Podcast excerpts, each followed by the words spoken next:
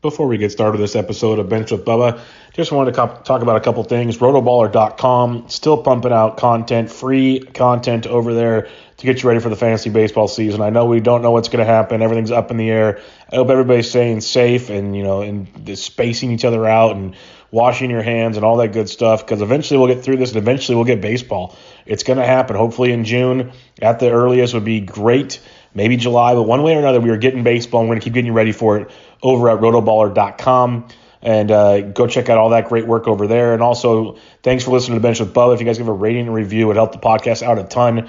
Going to keep pumping out content for you. If you guys have any ideas, any offshoot shows, you know, or the baseball movies, if you have other things, let me know. We'll keep pumping out content over here at Bench with Bubba. And thanks for listening, being great people that listen to the show. We got a good one for you today, episode 262. With Frank Stampful of the Sports Grid, recapping his Tout Wars draft, couple thoughts on that auction, plus some players that were injured going into the season, might not be now. So what's our thoughts on that? Enjoy the show.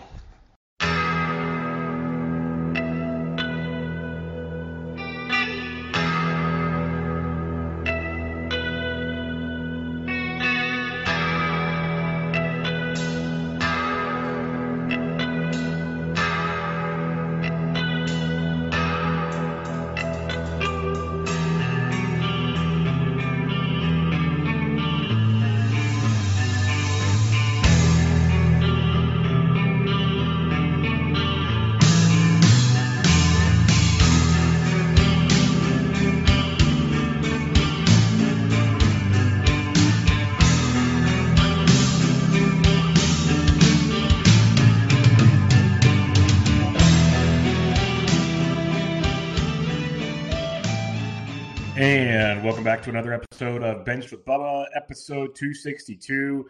Gonna get back to talking some fantasy baseball today with a special guest, a recurring guest to the show. He's been with us before, talking baseball, and love to have him back again. Find him on Twitter at roto_Frank, and he's from the Sports Grid. Lots of cool stuff over there. Frank Stampful, how we doing, man? Hey, what's going on, Bubba? I mean, given the circumstances, things are going quite well, about as well as they could be. Obviously, it would be better if we had spring training baseball going on and opening day to look forward to. But, you know, just a reminder, everyone out there, stay safe, wash your hands. But, yeah, it's an interesting time in life right now. And hopefully, you know, doing this show, this podcast, we can kind of give people an outlet, a source to kind of escape everything that's going on. But aside from that, I'm doing well. How about you, man? Yeah, same thing. It's just the reason I keep doing these is to give people an outlet to, you know, get their mind off things for a little while. It's nothing crazy. We kind of just speculate on stuff because none of us have an answer, but it's all about staying safe. And like I told people on the last show, it's just be selfless. Even if you can't get sick or whatever or that bad, think about everybody else. So that's what this is for. And we'll get through it together. It's you look at Korea, they're already scheduling a baseball season. So things are looking up if you just – you know, stick with the program. Things will be okay. It's just going to suck for a little while, but we will get there. But I wanted to have you on the show because you just took place in Tout Wars last week, and we'll recap that draft. But you were tweeting about it, and I've been asking people about it, so I want to get your thoughts on some players that, with this potential shortened season first, just your thoughts. What kind of rough date are you prepping for if you're looking at a shortened season? I think everyone's kind of different right now, but, you know, June 1st is the date that I kind of see everyone throw around, you know, tentatively right now. So, you know, I'm kind of prepping for June. It wouldn't surprise me if this pushes into July, maybe even further. But, you know, just in terms of rankings, like where I'm moving players around, I'm kind of doing it with a mindset that at some point in June, hopefully we can get things up and running again for the baseball season and obviously for fantasy baseball. So that's kind of the mindset that I have right now is June, which, you know, like we're going to talk about, completely changes the valuation of, you know, all these injured players. And that's why I commend, you know, the NFBC, which is such a high stakes platform for fantasy baseball, for pushing back a ton of their drafts right now and their main events. Cause I had two entries in the main event, and I mean, at the time, it would have been impossible to draft just in terms of trying to value players that are injured. So I do commend them for doing that. And I think for the most part, people should be pushing back their drafts. I understand, you know, if you can't, a lot of people kind of have it already planned, and, you know, getting that many people together on a similar date is, you know, is obviously hard to do, but I would recommend people pushing it back. And I'm currently planning for June, and let's cross our fingers, Bubba, that's the case. I'm with you. I think because like the earliest we've heard is, you know, May 15th or so, they can maybe get back into practicing. They'll have to stretch out. So now you're thinking early June. In reality, it's probably mid-June or something. So that's probably the reality of the situation. And that's what I'm trying to stay optimistic for, even if it's empty stadiums. I'm cool with watching games in an empty stadium right now. I just want some baseball. So I'm 100% on board with that. And that's the interesting thing about it. I agree. These drafts, I'm trying to push back every draft I have. I'm glad the NFBC did it. We know Tout Wars couldn't. We understand all that. Like, there's certain circumstances where not everybody can. But it'd be really, really hard, especially like you said, you know, in FBC, the high dollar deals, it's hard to do that and make a solid draft pick with that much money on the line. So I would recommend stepping back just like you. Sit back and enjoy.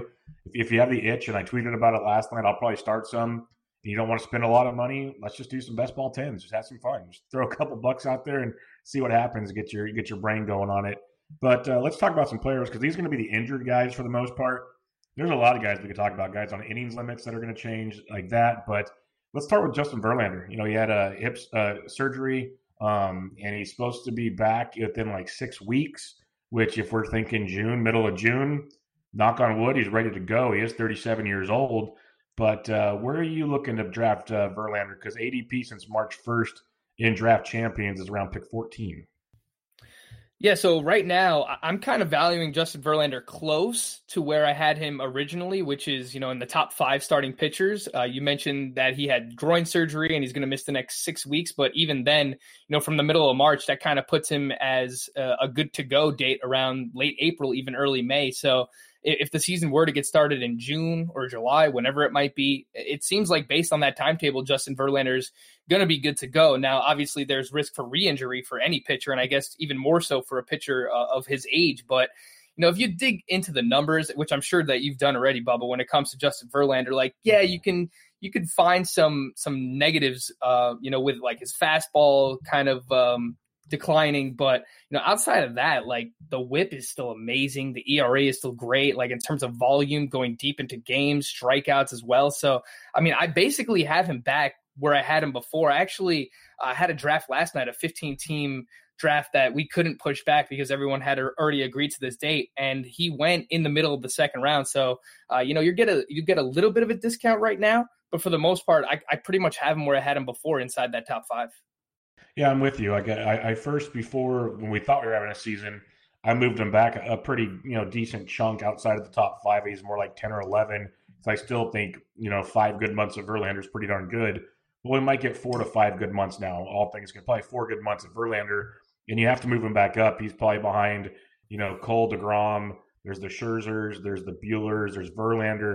That Scherzer-Verlander world's where it gets a little murky for me, but that's kind of that the wheelhouse right there. So I'm 100% with you, because he's a workhorse, he's a strikeout machine, and he's one of those guys that so far has defied Father Time.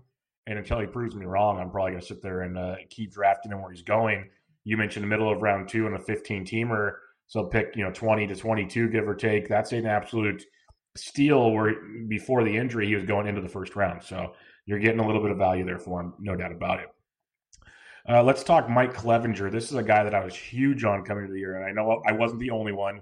A lot of people like the Clev dog.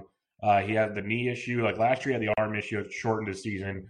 Then the knee injury. He's rehabbing that. We've seen the long toss. We've seen him play wiffle ball with Trevor Bauer, all kinds of stuff like that with Clevinger.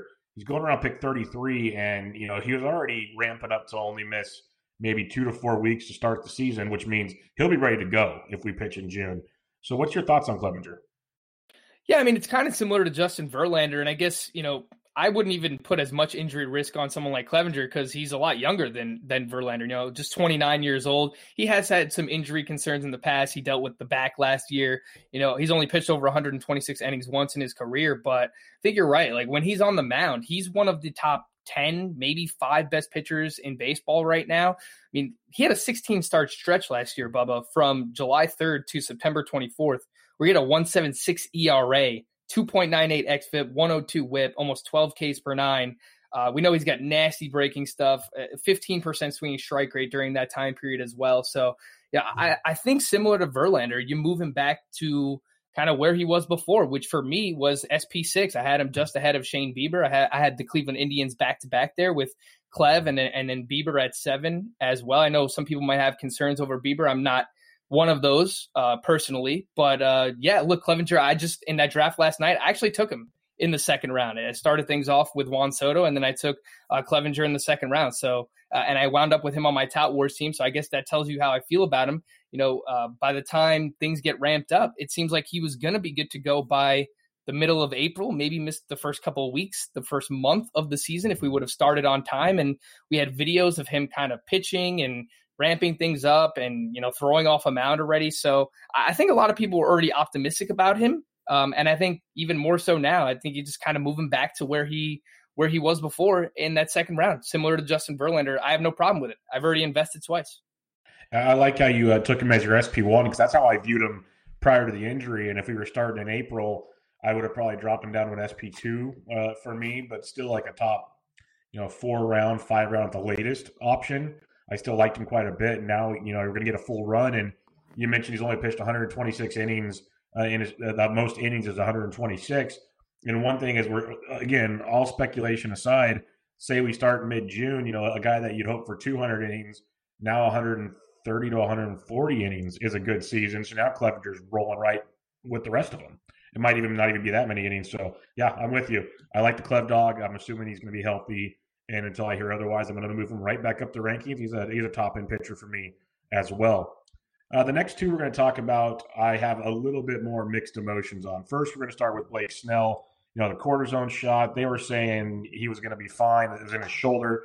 That he was going to be ready for opening day. I found that hard to believe still. I think he benefits tremendously from this extra time. He's going around pick 42. He's a guy I'm really nervous about still. Are you concerned at all with Snell? Yeah, absolutely. I still have him down at SP20, which, I mean, that might be ranking him aggressively too low, but it seems like there's no middle ground. You either feel really strongly about, kind of leaving Blake Snell where he was, or you're kind of going the complete opposite way. And I currently lean with the latter, obviously based on where I have him ranked. And there's a lot of people who aren't really worried because, as we'll talk about in Tout Wars, I mean, he still went for a pretty decent price tag. And last night in the draft I was doing, he still went in the second round. So it's a little aggressive for me. And look, like we're going to talk about with Chris Sale as well. I mean, these are guys that are dealing with kind of recurring injuries. Blake Snell last year, before he kind of had the whole furniture fiasco where he like dropped something on his toe and fractured his toe, he was great. There's no doubt about it. Like his first, I think it was like 7-8 starts of the season. I mean, he was ridiculous. The strikeouts, the swinging strike rate, everything was there on a super elite level for Blake Snell. But I mean, once he returned from that injury, it seems like he might've even returned too soon, wound up having the cortisone shot in the elbow this year in spring training. Last year, he got, shut down with an elbow injury as well. So especially to his pitching arm too. So I'm a little bit more worried about Blake Snell. I'm sure the time off is going to do him well, but this is still something that I could see recurring at some point this season, even further down the line, just future long-term in terms of Blake Snell, even in a keeper, a dynasty league. I mean, this is one that I do worry about long-term. The last time we saw him, he made his return in spring training and he only got one out. He had like 4 walks. I believe the velocity was still up, which is obviously what you want to see, but just had no feel for his pitches whatsoever. So yeah, I'm with you on this one. I do worry about Blake Snell and I'm aggressively ranking him pretty low as of now. Yeah, he's pretty much off the list for me as well. And I think it's what, when you're ranking him as aggressively low as you are, it's basically saying I'm not drafting him, and that's what I do. Right. For certain guys, there's other guys I aggressively rank higher because I'm that high on them. I want to get them type situation. Blake Snell is a guy, like you said, reoccurring injury. A shoulder is very concerning. Shoulder, elbow, forearm, those are the things we worry about. Shoulder is pretty bad. Do you need a cortisone shot? The velocity up was good, but no command. We'll see. I think I'm just going to pass on him, and then it goes to Chris Sale, who you were talking about. He's going around pick 94 right now, and I still think he's having Tommy John surgery. I hope he doesn't, but at the same time, it's going to really suck when he does because they could have started this surgery a long time ago and be rehabbing already. Now they're going to play this game. I'm super off on Chris Sale. What's your thoughts on Sale? Yeah, I agree entirely too. And it kind of reminds me a little bit of the Luis Severino situation as well, where, you know, the Yankees basically knew that he was dealing with something, you know, going back to last year. So they could have kind of started that process for Severino. And I'm a Yankee fan too. So the way that they've handled all these injuries from Severino to Paxton to Judge, I mean, these are injuries they've been dealing with going back to last year. So it kind of reminds me a little bit of that with Chris Sale. And I agree with you. You know, I mean, they already have him under contract. If they had the ability to kind of, it seemed like they were not punting the season, but kind of, let's kind of call it for what it is. I mean, they traded away Mookie Betts, and you look at the rest of that rotation. I mean, it's not a pretty sight. They have Eduardo Rodriguez and Nathan Eovaldi there at the top, but, you know, outside of those two guys, they really don't have much in that rotation. So it seems like they were kind of, you know, a reset year here for the Boston Red Sox. I think it would have made sense for, you know, if ultimately he's going to need Tommy John surgery, that's something they probably should have either looked into or should have had him, you know, have that surgery already. But again, similar to Blake Snell, I mean, this is recurring. This is going back to last year. And I had Chris Sale in my main event last season. And so I watched all of his starts very closely. Something was very off about him. I mean, you can cite the swinging strike rate, the xFIP, the underlying numbers. I'm just telling you what I watched every single time out, and Chris Sale was not himself. The velocity was down. He was missing his spots. He was allowing a much more hard contact than ever before. He was giving up a ton of home runs. Granted, juice ball year, everyone was giving up home runs, but something was not right with Chris Sale last year. Shoulder, elbow, I mean, a ton of concerns. And we've kind of had these concerns for a while for Chris Sale, because he has like that wiry frame and that kind of weird delivery. And we were kind of worried, like, when is it going? Not a matter of if, but when it's going to happen with Chris Sale. And I think it's something that you can kind of relate to a little bit more too, considering, you know, you're a Giants fan and you kind of saw this happen with Tim Lincecum. Mm-hmm. Wiry frame. We were almost kind of expecting it for a while. Not the same, obviously, between Chris Sale and Tim Lincecum, but I think there are kind of similar aspects there between the two guys. So I'm with you. I have him down at like SP 47. Like, sure, if you can get him with your last pick in your draft, why not? There's no risk there. But if you have to invest a top 150 pick, which I think people are still doing, that just seems absolutely crazy to me. Yeah, they're still investing. He's in the top 100 over the last month. It's crazy that people are actually doing that. It makes you wonder. I think it's too late to say they were wrong, but you can never predict what's happening right now. But if they were to know that they maybe play like 2/3 of a season or a half a season, they might have already had that surgery. Like, I think if they were to know they were already kind of thrown in the towel this year, they just had the surgery. But it's almost too late to be like, oh yeah, never mind, he needs the surgery now. It's a weird spot the Red Sox are in for sure. We just talked about two guys we're kind of out on with these. James Paxton, you know, is always injury prone for something or another. The back issue scared the snot out of me coming into this season. But the fact he was already throwing, now they seem a little sooner than he should have been throwing. Now they can slow it down again, get him ramped up properly. There's a good chance he's ready right out the gate here, and he's going around pick 160. I think Paxton's a guy that's interesting about buying back in on. What's your take on Paxton? Yeah, so I kind of alluded to it already, the fact that, you know, I think the way that the Yankees have handled their injuries the past couple of seasons has been god-awful. But from a fantasy baseball perspective, I'm with you. I think that there's a buying opportunity here. I actually wound up with James Paxton on my Tout Wars team. And again, we'll get into that a little bit later on. But, you know, this is someone that we were expecting back in early May, maybe mid-May. And again, if the season is starting in June or July, it seems like he should be good to go by the time things ramp back up. You know, it's a little bit similar to Snell and Sale, where you do have some concern because he's just dealt with so many injuries, right? Like, just because he's going to be ready to start the season on time, it doesn't mean that, you know, things are just going to be smooth sailing for the rest of the season, you know, if and when we get started up here with Major League Baseball. But, you know, he's just dealt with so many injuries the past couple seasons. Back injuries, a bunch of different things. I believe he's had, like, knee injuries as well. There's no doubting when he's on the mound, like, in terms of strikeout rate, I mean, he's one of the best premier sources of strikeouts in baseball from a fantasy perspective as well. But, you know, I do see a buying opportunity here as well. It seems like once we get started up, he's probably back in that, you know, top 30-ish starting pitcher discussion. I think that's fair to say when it comes to James Paxton. But, yeah, I'm with you. I see a buying opportunity here, but I will kind of caution people, like, don't be too optimistic because he's just dealt with so many things over the past couple seasons. Yeah, he seems to be able to find the banana peel wherever it's at. He's really good at that. But when he's on the mound, he's outstanding. One of the better pitchers in baseball. I was kind of optimistic this year after what we saw to end last season with the Yankees. I think I had him in between SP20, SP25, give or take.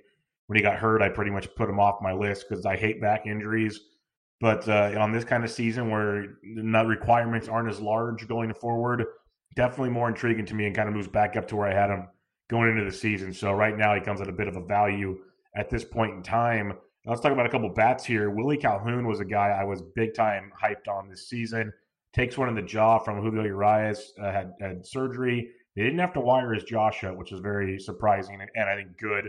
Reports came out a couple days ago. He's cleared to start some light baseball activities, which again, good. If he keeps in this trend, you'd imagine he could be back sometime in June, even maybe May if things work out properly. And it might just mean Willie Calhoun's back. Now, what mental side of it, of taking one of the fastball to the face, how does that feel stepping back in the box? None of us will know. It's different for everybody. But right now he's going around pick 181. Are you good with going back to Willie Calhoun, kind of how we saw him before the injury, or are you still concerned? Yeah, I'm going back to Willie Calhoun. And Bubba, I mean, this is a Frank Stanfield special right here. I mean, I have not been able to quit Willie Calhoun. I mean, I've been drafting him basically every season since like 2017. Like, I can't give up on the guy. And just going back to that 2017 season that he had in the minors, I mean, 31 homers with a 300 batting average. He was the prized possession in that trade that sent Yu Darvish from the Rangers to the Los Angeles Dodgers at the time. And I can't quit him. I think this is someone who has the upside to hit, 35 plus homers, 280 plus batting average. I was talking with Scott White of CBS on Twitter about this. He's kind of likened him to Mike Moustakas. I think that's a very fair comp. I mean, if we can get Mike Moustakas, his type of numbers in the outfield based on where Willie Calhoun is going as well, I think that, that would be great value for where he's going right now. And I'm going to keep referencing the few drafts that I've done recently, but I did wind up with him last night. Again, I believe it took him in like round 12 as my third outfielder off the board. So that's not really dissimilar from where he was going before all this happened. I agree that there might be a mental aspect, again, that he has to get over. He's going to have to wear that new helmet, similar to how Stanton used it a couple of years ago, the kind of face guard helmet. He's going to have to get used to that as well. But Bubba, this was finally the year that he was going to step in, everyday starting job in the outfield. Didn't really have anything to worry about. It seemed like they were kind of finally handing him the keys to the car there, and he was just going to take off. I still think he's someone that can hit 30 to 40 home runs with a 280 plus batting average. And for where you're getting him, I still think it's a great value. So yeah, I'm buying back in on him. 100% agree with you there. I think that Moustakas comparison is really solid. I like that a lot. Quickly on Calhoun. Some people were saying it when he got hurt, it opened the door for Nick Solak consistent playing time because Solak is like utility guy with Santana in center field. With Calhoun back, it limits Solak back to utility. Just quickly, do you have any quick thoughts on a guy like Nick Solak? Were you ever in or out on him? Yeah, I like Solak. I like what I saw from him last year in both the minors and the majors. I mean, a lot of what he did in the minors last year actually translated to the major league level. He has good eye at the plate as well, good bat-to-ball skills, could hit for average, has a little bit of pop.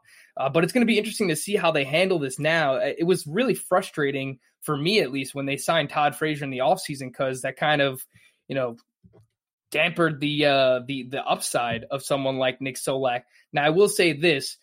Before kind of everything went down with Willie Calhoun, they were talking about how they were not getting any production from Ronald Guzman or Greg Bird in spring training.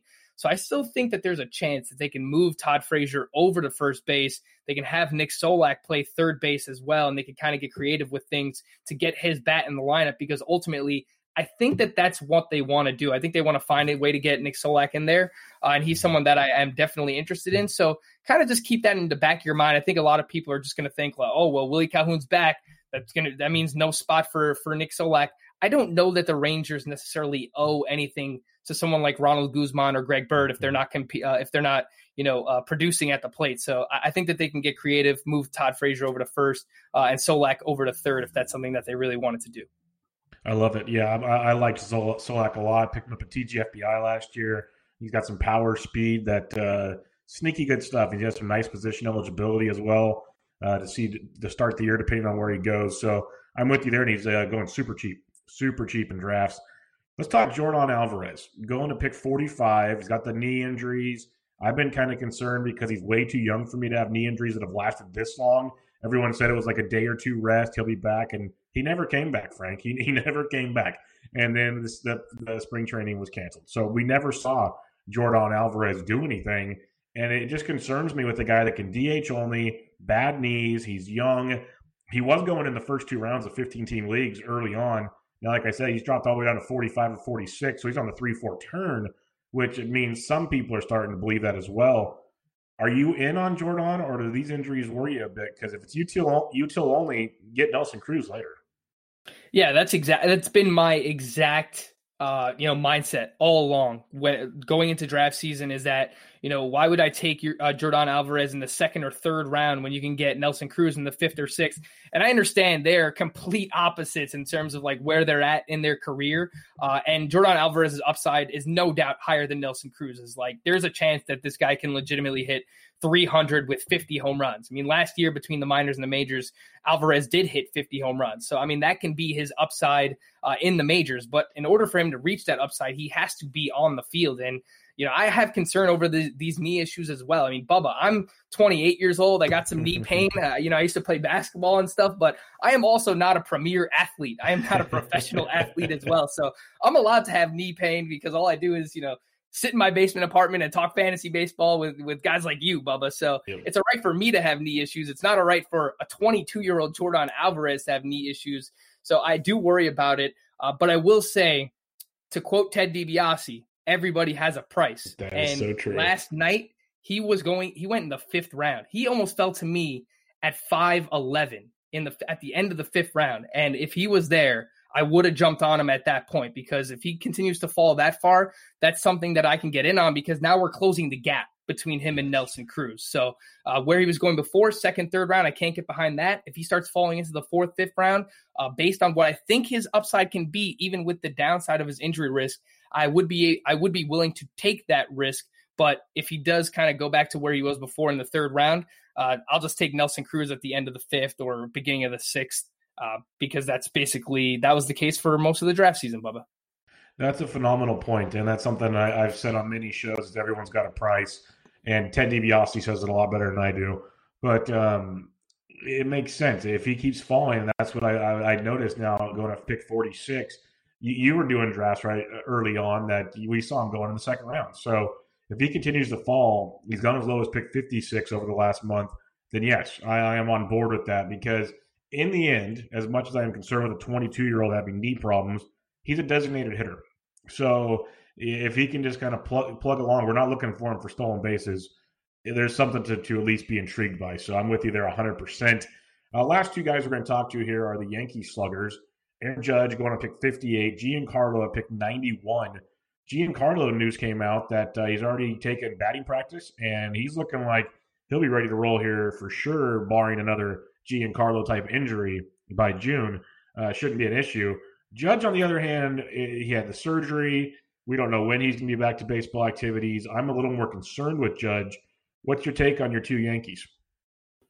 I want nothing to do with either one. And that comes to you as a Yankee fan. If I can give anybody a piece of advice here for the draft season, is stay away from Giancarlo Stanton and Aaron Judge. And the reason being is I don't think that what they offer, at least from, a 5x5 batting average perspective, I don't think that what they offer is worth where they're going right now. I will say that when the injuries originally took place, and we saw Stanton going outside the top 100 picks and drafts, then all right, that kind of piques my interest a little bit. But based on the news that we received and the fact that the season is going to be delayed, I think that we're going to see Stanton kind of move back up into that fourth, fifth round range. Aaron Judge likely going to move back up into that third, fourth round range as well. And for me, that's just a really, really a high price to ask either one of these players to achieve. I mean, they've been consistently injured. I know a lot of people are going to point out, before last year, Giancarlo Stanton was healthy. I mean, Matt Modica has pointed this out on Twitter as well.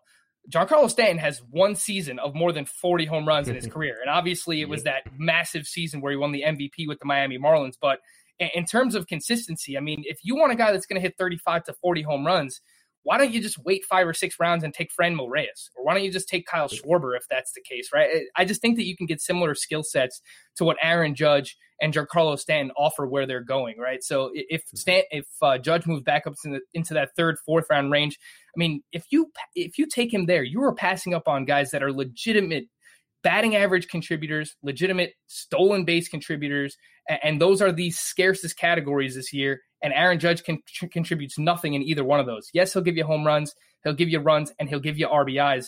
But it wouldn't surprise me if these guys are injured at some point throughout the course of the season again. The Yankees, I'm telling you, as a fan watching the game, paying attention to the team very closely, they understand that they have a wealth of riches. So they're going to give these guys days off. You're not going to see, these guys playing every single day. They have Clint Frazier. They have Mike Tauchman. Aaron Hicks is going to be back. Brett Gardner's on that team. They have a ton of depth. So I don't think that they're going to play every day. And I think that there's a legitimate chance for re-injury as well for both of these guys. Bubba, I've said this as well. These guys are too jacked for their own good. They have to go on like the Babe Ruth diet. I mean, just pizza, beer and hot dogs because they're almost like they have too much muscle mass. I mean, guys like that are not meant to, I believe, play baseball every single day without suffering an injury. So because of that, I'm going to be fading both of these guys once again, unless we see the price tag kind of drop back down. And I don't see that happening. Yeah, Judge, I've been off on all year. I even wrote an article at RotoBaller, an ADP analysis, and I basically wrote the argument to take Franmil Reyes over Aaron Judge. That was my argument the whole time. You can get the same player or even better a lot later in drafts. I'm with you there. Stanton's price tag, as it's dropped, intrigues me more.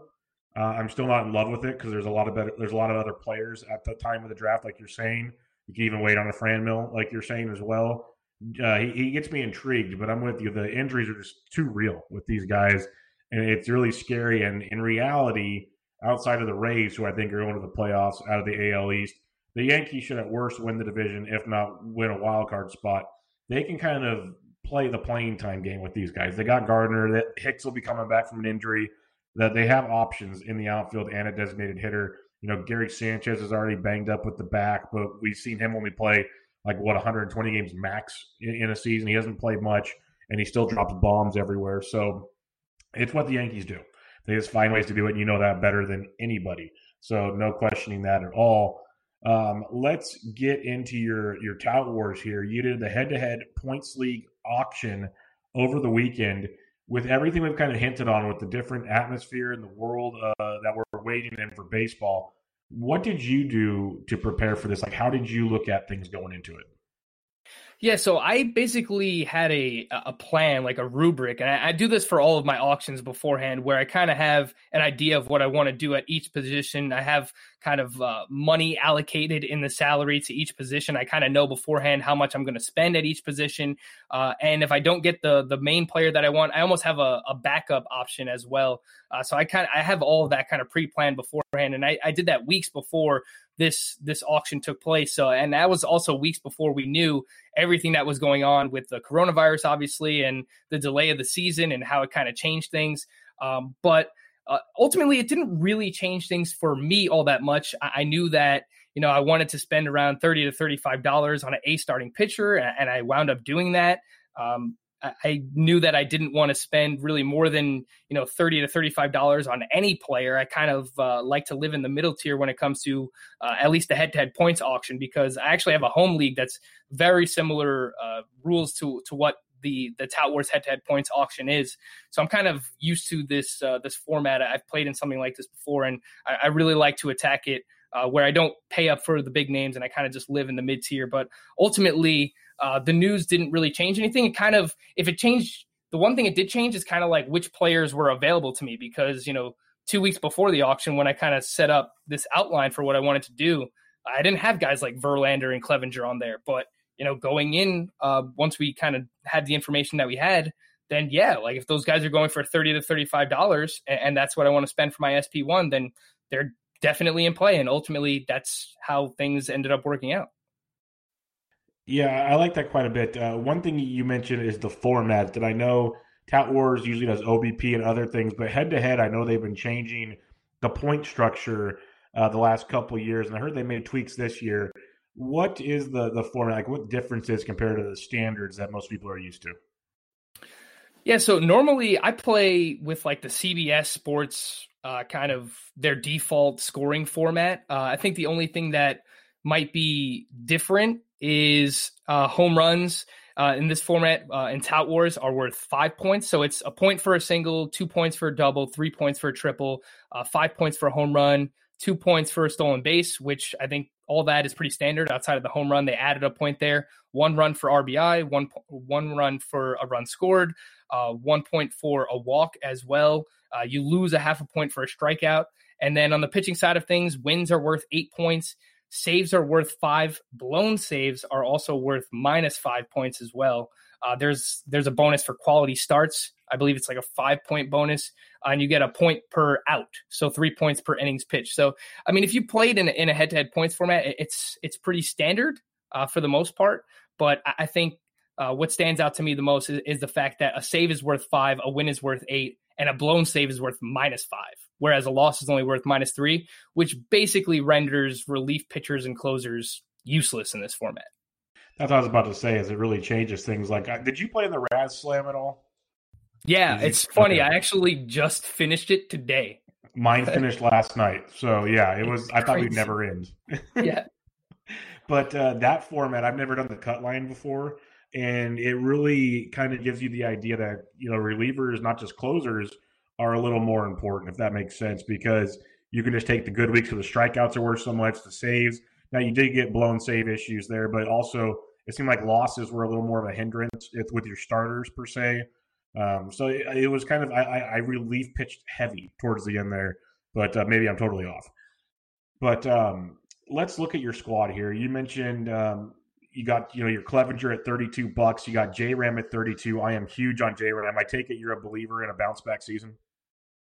Yeah, I really like what he did, obviously, in the second half. Basically, from July 1st, he kind of went back to the player that he was. And the issues that we saw in the first half of the season, Bubba, are the same that we saw in the second half of the 2018 season, where he was basically trying to lift the ball just too much.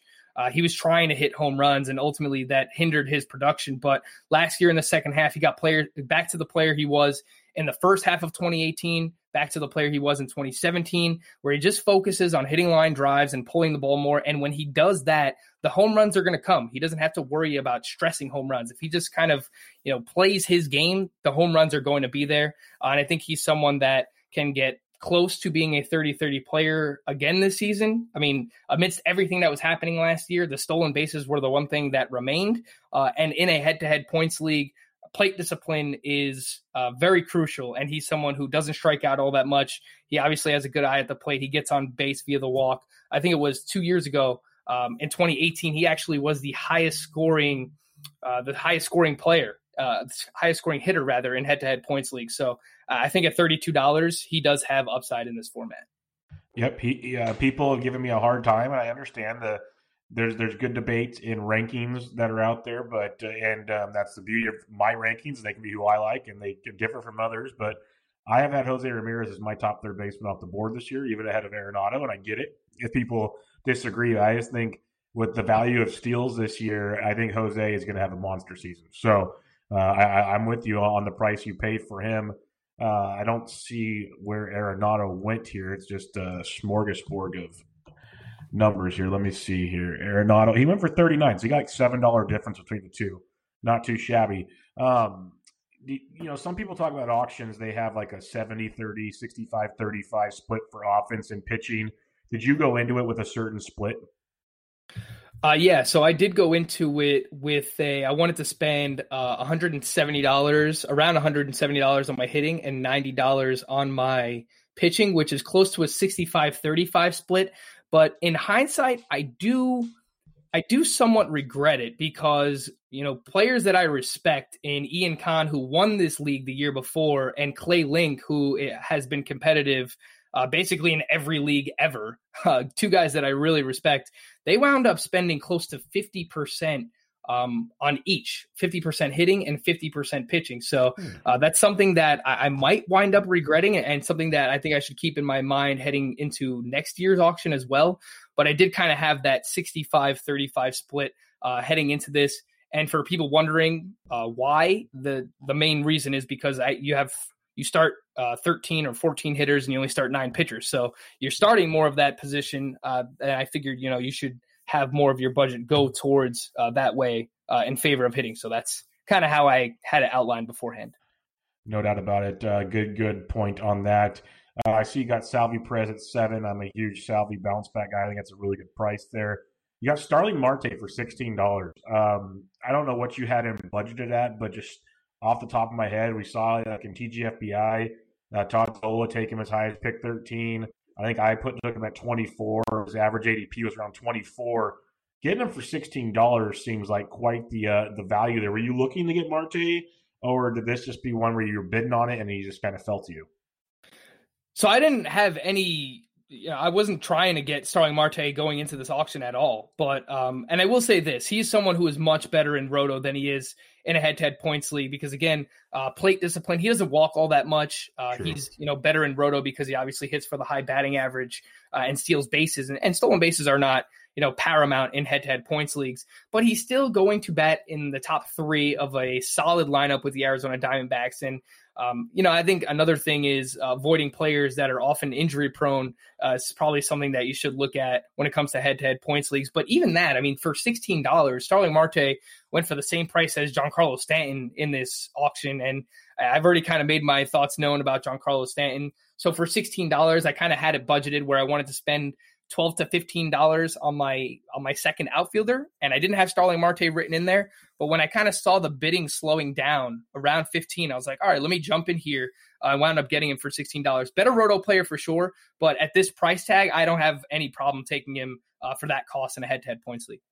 Totally agree. That's why I thought that was an interesting buy there. You mentioned in this points league where you get a little more benefit. So say guys that walk, Carlos Santana is going to get you a lot of points. That's a big one. You got some George Springer, Xander. Lucas Giolito looks like to be your number 2 based on how much money you spent. You got Lucas, and you got Frankie Montas to kind of be your top 3. Or no, Mike Soroka as well. What's your thoughts on Lucas Giolito? Because some people have him as a potential ace. Some have him as an SP2. He's your SP2, but what's your take on him? Yeah, so I have Giolito ranked inside my top 12, and I trust what I saw from Lucas Giolito last year. We know he has the prospect pedigree, and he changed things last year. I mean, he made tangible changes where completely changed his mechanics. The velocity went up last year, 94 miles per hour on the fastball. And, he started giving you depth, too, in the second half of the season, started going deeper into games. In the second half, he went at least 6 innings pitched in 11 of 12 starts in that second half. The 3.76 ERA, a little bit misleading. He had a 3.28 xFIP in the second half, nearly 13 Ks per 9 during that time, 15.6% swinging strike rate. It seems like a lot of people are kind of torn on what to do with Lucas Giolito right now.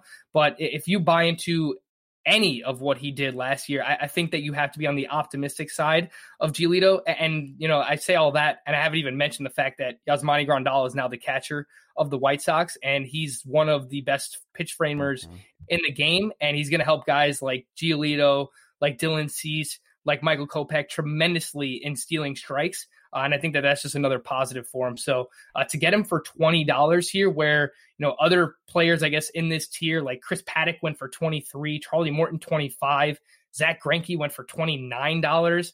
Give me the savings on Lucas Giolito. I was actually really surprised that the bidding just kind of stopped there at $20. Yeah, that seemed like a really cheap price there. That's a heck of a steal at that point in time. Let's talk about some of the values. Like you got Frankie Montas at 6. That's fun. That's good. I love the David Price at $5. I think, especially on a shortened season, we don't have to worry about innings. That's huge. Mad Bum at 6. James Paxton at 5. We just talked about him. But I want to talk Chris Davis with you. You have Chris Davis for $3. And I'm not talking about a C. I'm talking about a K, Chris Davis. What's your hopes of Chris Davis in this season? Yeah, I think you can attribute a lot of what went wrong with Chris Davis last year to the injury, obviously, right? So, he was trying to make a catch, and he wound up like running into the wall in Seattle. I mean, I don't know what the name of – it's not Safeco anymore. I know they changed the name there of the Seattle ballpark. But before the injury last year, I mean, he had 10 home runs, 26 RBIs. He was basically on pace for another 40 home run season. So I really do kind of attribute everything that happened from that point on, which was May 5th, Anything after that was really kind of attributed to what happened with the injury. And so I'm kind of giving him the benefit of the doubt. And I think he can kind of bounce back. Maybe not 40 home runs like we've seen before, but if he can hit 35 with a 240 batting average, again, you get five fantasy points per home run for $3. This is one thing that I could do later on in this auction, Bubba, was I kind of had a lot of money left late where I was able to kind of get guys like Mad Bum for cheap, David Price for cheap, Chris Davis for $3, because everyone at that point really didn't have money. So I kind of was able to kind of drop the hammer for some of these mid-round players. And I think it wound up working out for the most part. I mean, Chris Davis, $3. Yep. Sign me up every day of the week. All day. Like I said, I love the Mad Bum. I love the David Price picks. I like this Fantrax tells you what time you drafted them at. So you could tell you got these guys towards the end of the draft here because your early picks are around 3:20 and these are in the 6 o'clock hour. So guys are whittling things down, which I like quite a bit here. A couple other values. You got like Wilson Ramos at $2 as your catcher too, which I think is pretty nice. But let's talk Byron Buxton, the elephant in every draft room. You got him for $1. And I know it's Byron Buxton and he's a tilting as all get up, but even in like 130 games, he's crazy talented enough to go 20-20. What's your take? Like $1 seems like, how did no one else bid $2 to me? Yeah, so he was just one of the last players thrown out, and we were kind of at that point in the auction where most people only had a max bid of $1 left. And admittedly, I actually got a few other players stolen from me before Byron Buxton. I think I tried for Brian Reynolds for $1. Someone had money left; they wound up getting for $2. Willie Calhoun, spoke about him earlier. Someone I love. I tried to get him for $1. Someone else had the ability to go to $2. I just didn't have that ability late in the auction, and that's something I think that I'll learn from here, and I think a lot of people can also learn from, is that while we were getting towards the end of this auction, I almost felt like I had too much money left. So you could see that I wound up bidding on like the Bumgarners, the Paxtons, and the Chris Davises, and then I had like 4 spots left where I can only spend $1 left on each one of those. So you might want to save a little bit more money for the end if you just want to be able to kind of get those late round players that you want. But look, when it comes to Buxton, he's not a great points league player either. I'll admit that. Better for Roto for sure because of the stolen bases. But last year, I mean, before he got hurt, he was performing well. And, he was cutting down the strikeouts and had improved plate discipline. And we're still kind of enamored with the prospect pedigree. It seems like, he's just been around forever and we're just waiting for him to finally do it. But look, for $1, I don't really think there's much risk, and I kind of covered myself in the reserve rounds. I took some, I guess you could call them boring outfielders, but Austin Hayes, Gregory Polanco, Brandon Nimmo. I kind of covered myself because I took Kyle Tucker and Byron Buxton as my outfielder 4 and 5. But with some of those reserve round outfielders, they're just kind of like safe floor plays that I guess are kind of good to counteract the downside of someone like Buxton or Kyle Tucker. I love that Austin Hayes pick. He's been a target of mine in deep drafts, late in drafts. I really like some Austin Hayes upside with the Orioles there. A couple other dollar players here. Nate Eovaldi is a guy I've been targeting quite a bit. Velo up, big strikeout stuff. I'm intrigued by him. But as a Yankees fan, I know it's only $1, so you have nothing to lose here. I'm just curious on your thoughts on Masahiro Tanaka because – seeing him for $1, I know you mentioned the points you lose for the losses and other little factors there, but still the Yankees are going to be hitting behind them. The arm's still put together. What's your thoughts on Tanaka, a guy we used to draft a lot higher or pay a lot more money for? Yeah, so we heard this from a lot of different pitchers last year that when the ball changed, that it kind of ruined their grip on certain pitches. And we heard that from Syndergaard with his slider, same thing with Edwin Diaz. And you saw those two guys kind of have like down seasons by their standards. And the same thing could be said for Masahiro Tanaka. He basically said that he just didn't have a grip on that splitter whatsoever. And watching his performances in spring training before everything kind of got shut down here, it looked like the splitter was back on. And that's everything that, the Yankees beat writers were saying. That's everything that Tanaka was saying, was that it feels like he can get a grip on that splitter once again. And just kind of think about it from any pitcher's perspective, right? If you take away any pitcher's best pitch, like it's going to hurt them tremendously. There's just no doubt about it. So if that was actually the case last year where he couldn't get a grip on that splitter, then I think you kind of give him the benefit of the doubt. I will say this, look, it kind of seems like we've been waiting for Masahiro Tanaka to be that player he was when he first kind of joined the Yankees for years now, and it hasn't happened. I don't know that it's going to happen, but again, for $1, I'm willing to take that risk.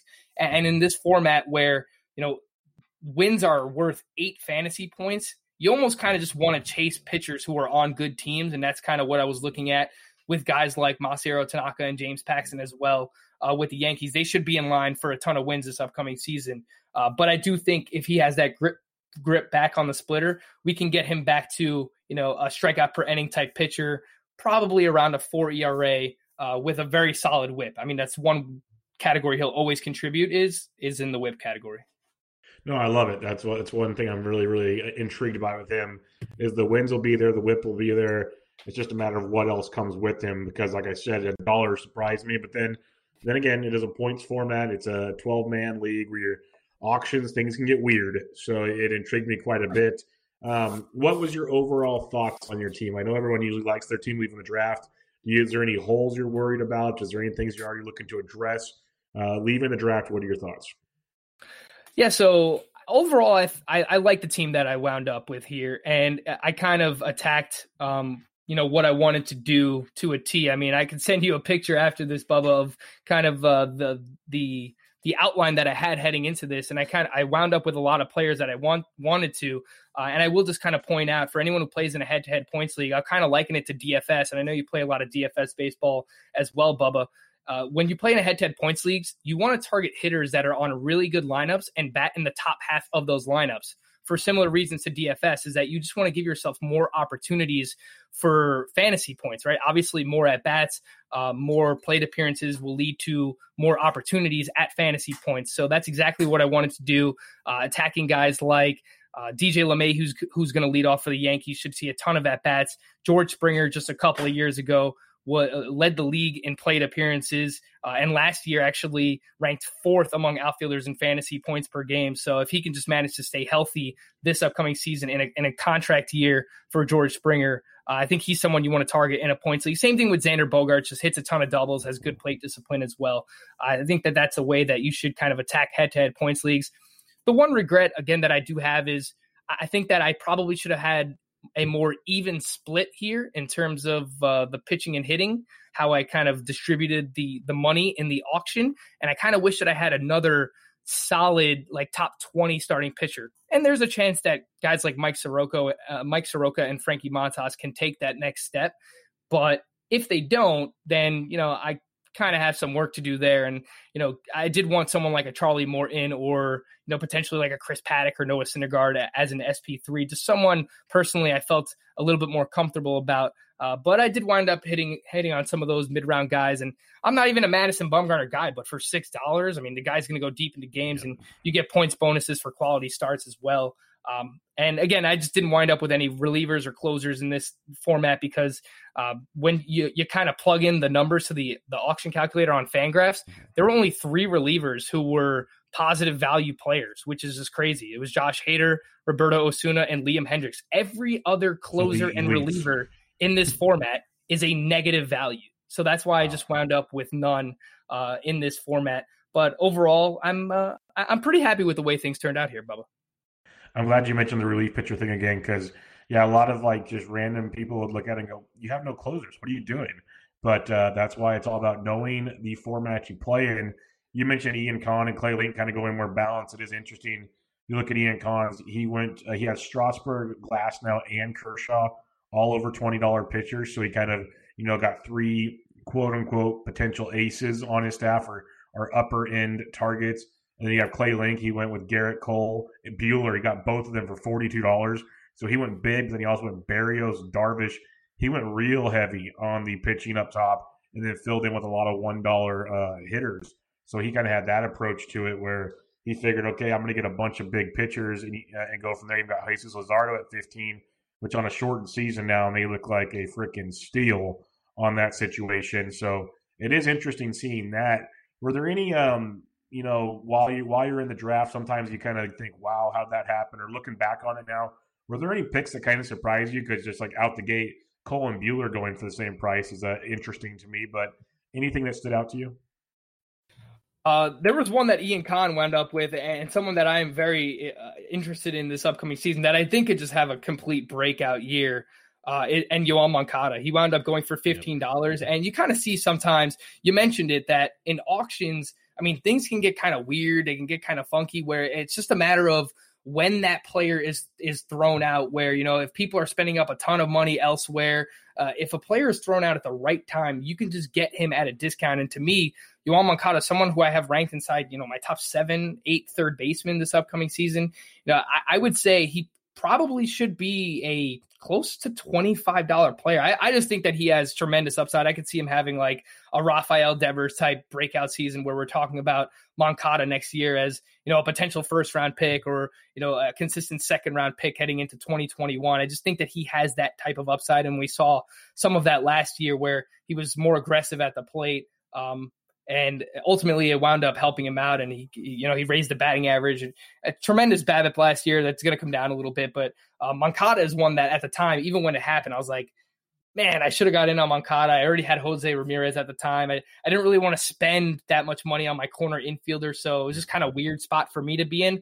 I just kind of like had to let it happen, and it hurts a little bit more that it went to Ian Kahn as well. Yeah, $15 is pretty good. He had Machado for $24. I'd probably rather have Moncada for $24 than Machado, but that's just me. That's a pretty solid snag there. So it'll be fun to see how this plays out. You mentioned you did a snake draft last night, and I saw you tweeting about it this morning. And one thing you mentioned, and this happened to me in Raz Slam, it's happened to me in a few others. Like you and I, we do our research. We know the player pool. We know the depth where it is, where it isn't, and if you miss out on a certain run, when you can wait, so on and so forth. But I looked at your roster, and I was thinking it, and then you tweeted it out right afterwards, or on the bottom of the tweet or whatever, that you missed the first base run, and it got you. Where, when you're looking at it, and we'll just kind of have fun spitballing here before we wrap up, when you're drafting the first base position, what's like the cutoff for you? Because I've had that on my previous shows with Toby. A lot of people ask, like, where's the cutoff? You want someone above this line. Where's it at for you at first base? Yeah, so I think that there's two different cutoffs, and it's just your level of comfortability. So for me, I have kind of like my first tier ends after, you know, my 10th first baseman, who I have ranked, which is Paul Goldschmidt. But according to ADP, I guess you could look at like Josh Bell in that range. Mm-hmm. But I think like the Josh Bell, Max Muncy, Paul Goldschmidt range is like the first fall off. And then after that, it comes with Edwin Encarnacion. So I would say like the next tier for me is like Rhys Hoskins at 11. Then I have Miguel Sano, Yuli Gurriel, Carlos Santana, and Edwin Encarnacion. So that group of like 11 to 15. And, you know, if you play in a 15-team league, I guess like you want one of your top 15 first basemen to at least be your starter at that position.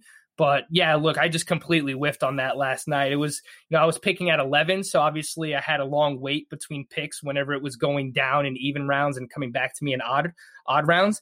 And it just seemed like there was never the right time to take a first baseman. And I just got caught, and I wound up with Yandy Diaz as my first baseman. But for me, it would probably be that 15 at Edwin Encarnacion, which is kind of the cutoff for first baseman, where I, you know, anything after that, like if I wind up with Christian Walker or Luke Voit or Hosmer, it's fine. But ideally, I think you want at least Edwin Encarnacion or someone better as your starting first baseman. Yeah, I agree with you completely. It's one of those that I like E5. I think he's getting undervalued this year. And it's happened to me a couple times. And then I'm sitting there and you said it the way I think about it. It's like, okay, this isn't the time to take one. And then you make your pick in the next like 7 picks, 3 of those guys go, and you're like, well, crap, that just happened. So then, well, I'm not going to take one now because I'm reaching, and then like 3 more guys. It just feels like that's how it goes sometimes with that position especially. And then I'm thinking, okay, Walker, Crone, Hosmer, cool. Now they disappeared. I have Daniel Murphy on a few teams. That's intriguing yet worrisome at the same time. So it feels like then I start chasing, you know, deeper back. It's like Jesus Aguilar's and others. So, it's not pretty. Yandy Diaz, I don't mind either, like you mentioned. It's a real interesting situation, but I guess that could happen on a lot of positions. It's first base. It's so top-heavy that it feels like it's deep. Like you said, 15 players. Or you saw, I'll be able to get one, but then when it doesn't happen, it gets real interesting real quick on your roster and what you might have to attack on the waiver wire. So I just want to get your two cents on that before we call the night. But we'll wrap it up there. Frank, any final thoughts on what's going on right now, on how you're doing fantasy baseball stuff and what you're working on?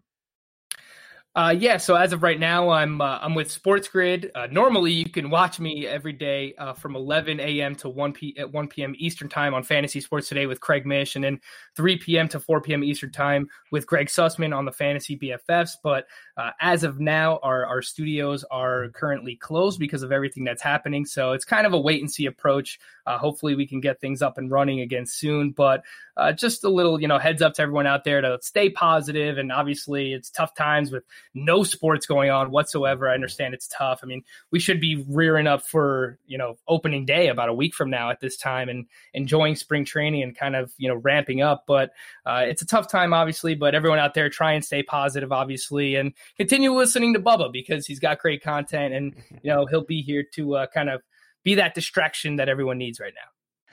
Well, I appreciate it, Frank. It's always fun talking to you. You guys do great stuff over there at Sports Grid. And I'll be actually recording something later today with the ITL boys. So that's that'll always be fun. But, yeah, I'm looking forward to seeing you guys back over there and doing it every day in studio as always. But thanks for joining me. Always a great time. And I look forward to chatting with you again sometime. Yeah, thanks, Bubba. Appreciate you having me.